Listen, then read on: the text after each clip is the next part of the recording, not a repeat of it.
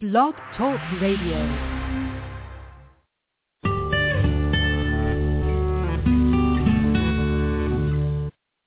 The information discussed during the show is not intended to diagnose, treat, prevent, or cure any condition.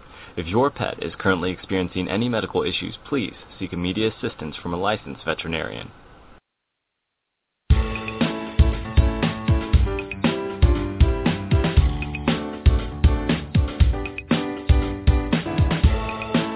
Good morning, everybody. You are listening to Holistic Pet Care with Dr. O. I'm your host, Dr. Caroline O'Sullivan, speaking to you from Holistic Veterinary Care and Acupuncture Center here in Arizona. First of all, I'd like to encourage listeners to call in with questions today at a different phone number. So get your pen or your phone ready, because here it comes, 646-915-9065. Call in with your questions, or you can post your questions on our new Facebook or Twitter, and I'll give you those addresses in just a second. I do want to let every one of our listeners know to call all of your friends, because today, for an hour, we are gifted enough to have Dr. Jean Dodds with us. And good morning, Dr. Dodds. How are you? Good morning. I'm just fine. Thank you very much. Oh yes. So I can't thank you enough for being here. We have so much fun stuff to talk about. But for our listeners here, first of all, I want to thank Sylvia Global Media Network for making this whole thing possible in the first place, and to let our listeners know that we now have a Facebook page. So if you could like us, that would be great. Holistic Pet Care with Dr. O. Follow us on Twitter, Dr. O DVM, and myself and a couple of really great social media mavens are working on that all the time. So we'll get back to all your questions. And if there's something you would like to hear on this radio show, please let us know, because we want to make sure that we discuss everyone's concerns and convictions and passions on this show. So today we're going to go ahead and talk to Dr. Dodds about two of the many, many, many things that she does in her wonderfully expansive life as a veterinarian and as a wonderful human being. The first thing will be thyroid testing, and as complicated as it does get. And then we will end the show talking about vaccine issues. And as Dr. Dodds and I had just discussed, there's a lot of old information, a lot of confusion about vaccinations for at least our dogs and our cats. And we will discuss that today to try and clear a little bit of that up, and to give our listening audience resources to get further information. So with that long, exhausting introduction, Dr. Dodds, can we start talking about thyroid testing, please? Absolutely. Where would you like me to start? Let's just start where I'm sitting. I, as a pet owner, as sometimes a client, most of the time a practitioner, and a holistic diagnostician, trying to bring in all of the tools in my toolbox to figure out how to best serve my friends. Thyroid testing, I find, as I'm looking at records that have been transferred to me, have been sorely lacking, that I find that people, my patients and such, have not had thyroid testing. They've had a traditional CBC chem urinalysis, and that's it. And I'm like, okay, my chubby, rat-tailed, drinking a lot of water, lazy 9-year-old dog. I'm like, really? So what's your thyroid test have to say? They're like, yeah, they never did that. And for me, that's very sad. And then for the extent of my education is T4.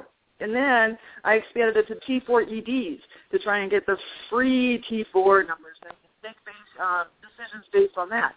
That is about where I would hand off thyroid testing to someone such as you. And I would, myself, like to have a heck of a lot more information about the importance of the autoantibody testing for T3 and T4, free T3s, and those types of things. And I understand that we're not at a veterinary conference right now, but all of these modalities are available to all veterinarians. And I'd like for our listening audience to also know these things and how important these tools could be for making our pets feel a damn sight better, because I know that's how it works. So I know that leaves it wide open. So it's all you, Dr. Dodds. Okay.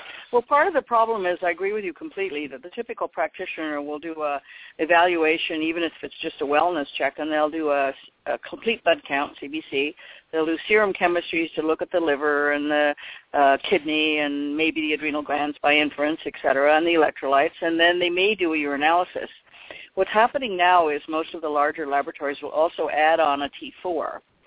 For the thyroid. The problem is that T4 is done on an autoanalyzer, so the serum gets put into a hole in an automatic machine on a circular thing, and it just goes ahead and reads a T4.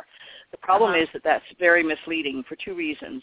The automated T4 uses an anti-human T4 antibody, and we know for the dog and cat that you have to have an anti-canine antibody, and there's only one commercial source of that. So they don't use that. They use a human antibody, and because it's cost-effective and blah, blah. But the problem with that is that it reads too low. So it over-diagnoses hypothyroidism. So many, many samples will come back with a T4 below 0.8 micrograms per deciliter. And then what happens is the printout from the lab says you got to add on another test.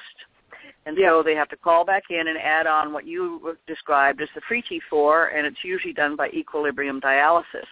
Just because there's been some hype for decades that you can only do it that way, which is basically nonsense. It's also a radioimmunoassay. It's really not any better. It's just in an industry that's totally brainwashed everybody. So a free T4 is a more important analyte than the total T4 because it measures the biologically active fraction of the total T4. Right. And that accounts for 0.1% of the total. So when you measure a total T4, 99.99% of it is not being at 99.92 is not available to the body at all. It's bound to circulating proteins in the blood. The only part that's available and measurable and useful is the free. So if you only had to do one test, you do the free T4, but most people don't understand that, and it can't be done by the add-on to the autoanalyzer serum chemistry. So we have this whole impasse. So not only is hypothyroidism overdiagnosed in the dog, hyperthyroidism, which is common in older cats, especially if they have renal failure, which is common, reads too low, and so it's missed. So we have this huge problem with the industry, and this is worldwide, being programmed to just do a CBC, serum chemistries, T4, and maybe urinalysis. So we start off wrong from the beginning. So you must have a more complete thyroid profile. Dr. Dodds, can I interrupt you for some? Sure. I just heard you say that because of our autoanalyzer with our anti-human antibodies and then our add-on biological T4, free T4, that we are over-diagnosing dogs with low thyroid, and we are underdiagnosing cats that have hyperthyroidism. Older cats, yes. Overdiagnosing dogs with hypo, and we're underdiagnosing cats with hyper. Is that correct? That's correct. That's exactly right, and so it's a big issue. No, but the problem, it's not that simple even. When you're coming in just for a wellness exam, for example, especially if it's an older animal, we already know that about 50% and 60% of dogs and cats that come in older for a wellness exam have some subclinical issue already going on that isn't obvious yet.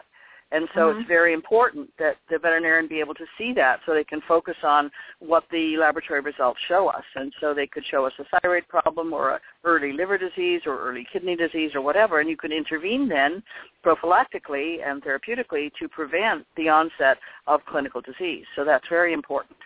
Furthermore, we have so many breeds now that have autoimmune thyroid disease, which is heritable in the dog, and it's not diagnosed at all with either of those tests, T4 or free T4. So you really need to have a complete thyroid profile with the antibodies included up front before you spend any money going down the road finding out why your animal is suddenly gaining weight, why the behavior has suddenly changed out of the blue, why the animal's got low-grade chronic ears and chronic skin and chronic leaking the feed and maybe urinary tract infections. When you're going to miss it completely, you're going to spend hundreds of dollars chasing a red herring because you didn't do the right tests up front. So, Carolyn, we need to emphasize to our listeners how important it is that they spend the money needed to do a proper, complete thyroid profile first to either rule it in or rule it out. that being true, Dr. Dodds, we're telling our listening audience and all my clients from this point forward in my practice at least that if I'm not the one doing it and they're going to a traditional practitioner or their own practitioners, what is it that your clients say to their veterinarian, saying, I want a complete thyroid profile, including the autoantibiotics and the treatment for it. Yeah, so we need to make sure that people know what they ask for. Yeah. The whole thing. You want a complete thyroid antibody profile because I understand it's important to do that up front to rule out a problem that may be contributing now or down the road shortly to my pet's health. And they're paying for it. And if the veterinarian says, no, I have a contract with a lab. We don't need to do that. We'll just do a simple T4 first. The client has to say, I'm sorry, but I'm paying for this, and please do what I want. And nicely, say it nicely. Yeah, exactly. You're so funny because you and I say the exact same things to our clients. Now, the signs and symptomology that you just reeled off, honestly, it's 80% of my practice, Jean. I mean, well, look at my feet. I'm kind of losing weight. I'm kind of lethargic. I've kind of got chronic ears. I've kind of got crappy skin. I've kind of got this. I'm like, yep, that's about 80% of them. So, you're saying, we miss it completely, don't we? We just miss it completely. Now, these heritable breeds with our autoantibodies, do you have a quickie list on those, or is it something that people can look up, or we just need to go ahead and do the testing on all of these dogs? But we know that certain breeds have a high risk, and this is almost a contest. The top 20 changes all the time. So do you want to be number 1, the English setter, or do you want to be number 20, the French bulldog or whatever? So we've got golden retrievers and Irish setters and Shetland sheepdogs and, of course, English setters and poodles and, I mean, you name it. The problem is we also have mixed breeds today, and we have registered hybrid breeds, like the Labradoodle and Golden Doodle. Well, they bring both sets of genetics to the table. So they have, twice the chance of being healthy, and they also have twice the chance of not being healthy. Uh-huh. So we have to be really, really careful about all these things. Interesting. Now, would this, in your opinion, would this be something that we can work on breeding out of some of these heritable breeds? Is it something we can test for prior to breeding, or is it something that just shows up doing, with regard to that? Oh, no, absolutely. No, absolutely critical that the breeders know that no matter what breed they have, these animals should be screened before they're used for breeding, because if they have elevated thyroid autoantibodies in the dog, that would be like human Hashimoto's disease. It's the same disorder exactly. It's heritable. You don't breed them. And especially those, shishi rare breeds that people are bringing in now, from different parts of the world. We're sort of an interesting society in that we like to have something that not very many people have and bring it in. Well, all of that's fine, but the smaller the gene pool, the more likely you're going to be transmitting something if you're not careful. Right. So you could, quote, ruin a breed if there's only 100 in the country and you breed them without knowing what you're looking for. And that's not just thyroid. That, unfortunately, my terms are going to be inappropriate here, but it's common sense. 100 as a gene pool throughout the course of documented history, it's not a smart idea.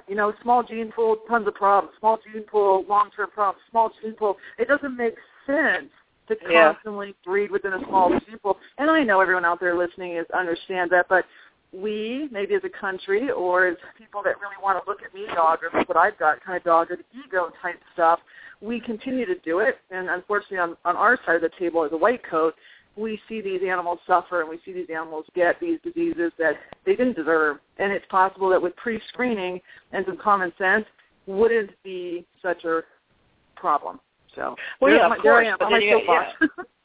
You have all the eye diseases, you have hip disorders, you have elbow disorders. The problem also, Carolyn, is that in those breeds, even the very popular breeds, if someone for the first time has an outstanding animal and starts winning at shows and competitions, this becomes very important to their ego and self-worth. And so they tend to not want to tell people. And so this is basically a human problem, not the dog's problem. And so we have to encourage people, if you've got a problem and you're breeding animals and you're testing ethically, Don't tell your best friend if something's wrong. Just deal with it directly and breed it out of your breeding program. And people will say, well, I'm not going to breed to Sally Jones's best in show dog because I know she has hip dysplasia in the background. Well, nonsense. If Sally Jones tells people that there has been and tests for it, you want to breed to her dogs because she's telling the truth. That's right. That's exactly right. Your comparison and your thought process, it reminds me of some folks that I did a bunch of work for that were very high-tone show folks, and that they were ignoring or kind of sweeping under the rug or just giving the poo-poo hand wave to some serious blood dyscrasias and some serious musculoskeletal issues. And it was just, as long as I can get this certain color or this certain whatever, that I'm just not, if we don't talk about it, it doesn't exist. And as you said, I would much rather have somebody say, yeah, this has been present in my group, and yeah, we're breeding it out, and yes, we're addressing it, and yes, we're appropriately testing. Where that person, if I could look them square in the eye and shake their hand and look at their testing, I would much rather be in cahoots with that person versus somebody else. So I absolutely agree with you, Jean. Completely. Yeah. Oh, my gosh. 100%. And seeing as how I'm much more of a rescue person, it's kind of speaking out of turn anyway, because I would much rather go to shelter and, get the rescue dogs out. So I come from a little bit of a different place, although I've dealt with it. I've done work for many, many, many, many breeders. So I really have a lot of respect for folks that do it ethically and have concerns and have done their due diligence with their lines, but also with their medical knowledge and their heritable knowledge and those types of things. So, good people are good people. So let's not dismiss anybody. So, all right, back to our thyroid testing. We have veterinary medicine is completely missing it that we need to be doing full thyroid profiles that include the autoantibodies. And can we talk a little bit about the TGAA, our thyroiditis? That's part of our profile, yes? Right, it is. And there's one other thing I wanted to mention. The only veterinary diagnostic lab in the world that provides important age and breed-specific interpretive comments is our lab at Hemopet. And this is despite the fact that published information from the 70s has clearly shown that, of course, the Chihuahua is not the St. Bernard. And the young dog has higher thyroid levels optimally because it's still growing. And the older animal has lower levels because they're not growing. And so all of this is documented, and yet none of the commercial veterinary diagnostic labs that test all over the world do that. They have one normal range from everybody, and this is a very big problem, Carolyn. Do you believe that a St. Bernard should have the energy of a Yorkshire Terrier? Oh, we can hope not. Let's hope not. Exactly. No. So they're different. And not only that, the sighthounds as a class are totally different. And some veterinarians, they're lower. They're low normal. And many veterinarians don't even know that. They don't even know that a Basenji is a sighthound, that an Azawakh is a sighthound, that an Akbash is partly sighthound. So you have to know where their norms should be. And the problem is that with so many greyhounds being in rescue now throughout the country, appropriately so, like ours, they don't know where to do that. And so some veterinarians inadvertently keep taking the total T4 only and basing the dosage of thyroid therapy on that, and they keep raising it until the animal collapses because it's way too much. And what happens... I'm sorry.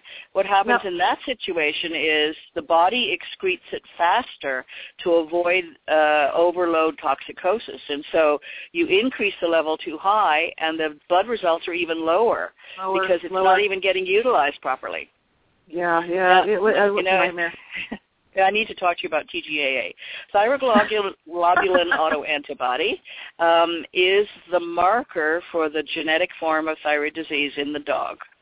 It doesn't detect all cases. It detects about 92% of those animals that have it, and it's often positive long before the animal has any clinical signs of hypothyroidism.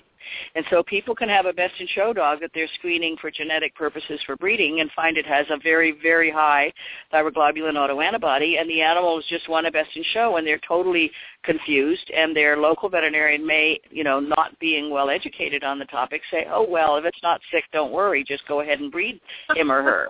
That's terrible, because the animal doesn't wake up tomorrow and become hypothyroid. It takes a year or a year and a half.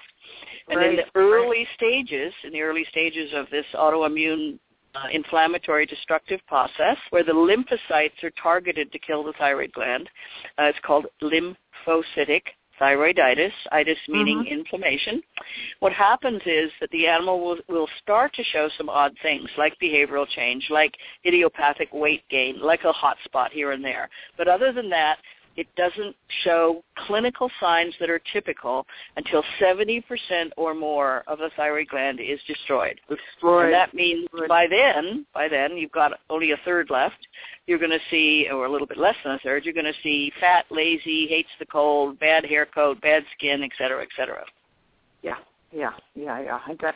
So that being said, Dr. Dodds, we have this, I'm excited about the age and breed appropriate interpretations. Now, I used to work in Vegas, and I know that I've been part of sending many, many, many blood samples to you and getting these wonderful interpretations back. Now, how do we get the blood from our listening audience's dogs to your facility? Now, we need to get a blood draw. We need to get it on ice and send it to you, or do we need to spin it down and get it on ice and send it to you? Or how does the listening audience get this amazing age and breed appropriate interpretation with this complete thyroid profile that might help? Well, of course it's going to help, and catch these things like, this horrible lymphocytic thyroiditis ahead of time and appropriately, so we can do our due diligence. How do our listening audience get to you? It's actually very easy, and it does not need a cold pack once the serum has been separated. The people go on our website, Hemopet, HEMOPET.org, and on the headings you'll see the diagnostic portion, and they download the test request form and fill it out. They can either fill it out online or print it and fill it out by hand. Because some veterinarians may not know how to do this or haven't used our services, it's best for the client to go prepared, fill everything out to make it easier for them, because they have a busy practice. They don't have time to try to figure out, who is this Dodds person and who is Hemopet? Believe it or not, after 50 years, some people have never heard of us. I find that quite amazing. I mean, they may not like us, but most people know who we are. So anyway, you fill it out, and the most complete profile is Thyroid Profile 5, because it has 5 tests. Thyroid Profile 4 has 4 tests, because it doesn't include the antibody. And then Thyroid Profile 2, and it depends on whether you're doing the initial test, which should be Thyroid Profile 5, or a follow-up where you don't need the autoantibody, TGAA, because it was already negative originally. Okay? But if you haven't tested, if the dog's not on thyroid, and you have to test it again in a year, you still have to keep doing the TGAA, because it can change as the animal gets older. So anyway, so you do that, you fill it out, you get the separated serum, not the whole blood even in a serum separator gel tube, because it comes to us like raspberry jam. You separate the serum. Now, the veterinarian can send it, or the client can send it, and as long as the information is filled out for both the veterinarian and the client, results go back to both. We send results to whomever's contact information is provided on the form, and it comes with the interpretive comment. Yeah. Now, remember, we are not the clinic of record. We are not the primary veterinarians. We cannot dispense any medication. We're only making recommendations for the veterinarian and the client. Very nice. And so we go on to hemopet.org. We go to the diagnostic tab. We get our test request form, thyroid profile 5 preferably, 4 is a follow-up, and 2 is the initial. No, not initial. What's 2? Is a follow-up down the road? Yes. Okay, and then we get a blood draw, and we get a serum separator tube, and we spin it down so it's separated so you guys don't get the raspberry jelly in a tube. And what is the time horizon for response? Weeks, or I think we talked about... Oh, no. When we get the sample, the results are done in 24 to 36 hours, depending on whether it's a weekend or a holiday or not. So the results that we get, the samples that we get in from all over the world today on Tuesday will be reported out with interpretive comments by myself or my two colleagues, Drs. Richter or Zuckerman, who we've trained to do that as well, because we have so many samples coming in every day. And they go out the next day. We're the fastest laboratory everywhere that does all of this.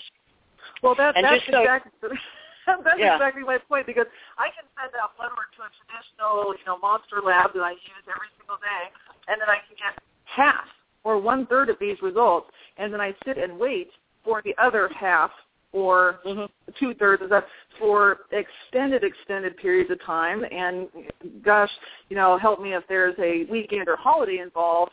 It's quite a long period of time. So that's why I wanted to make sure. Well, the university diagnostic labs are usually closed over holidays because the university is closed, so that can take a longer time. And also remember that if the client is ordering an OFA, expanded thyroid profile, which we also offer through Hemopet, we have no control over the timing of that. So we will do our part, and then we have to wait for the OFA thyroid registry lab results to complete it. Right. But they still get a partial report. We don't hold everything up. We tell them, this is what we have so far. The rest will be pending soon. And as soon as it comes, then we finish it.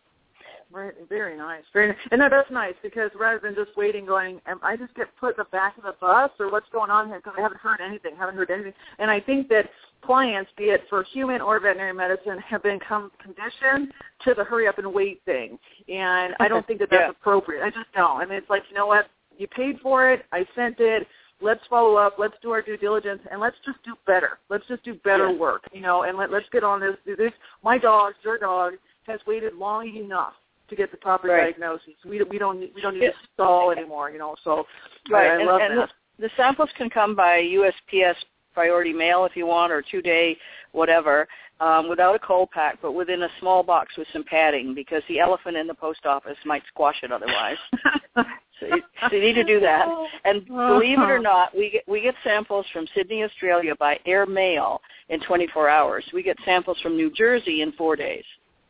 Wow. Yeah, well, no, I got the New Jersey in 4 days thing makes more sense to me than the halfway around the world in 48 hours thing. But the elephant they just go on a plane, Yeah. I love the elephant in the post office thing. That's fantastic, because I actually had somebody come in the office the other day, and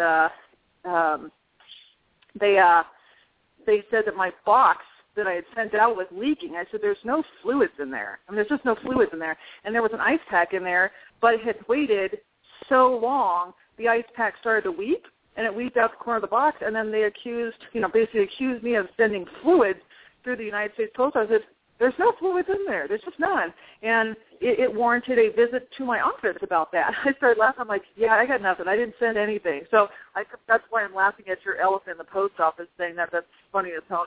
So, and it's personal for me now.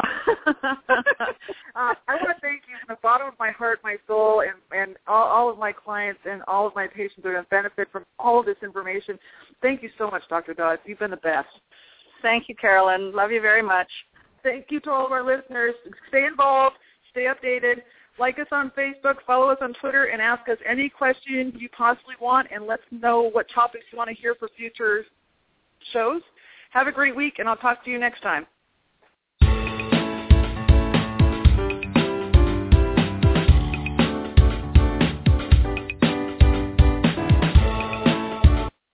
The information discussed during the show is not intended to diagnose, treat, prevent, or cure any condition.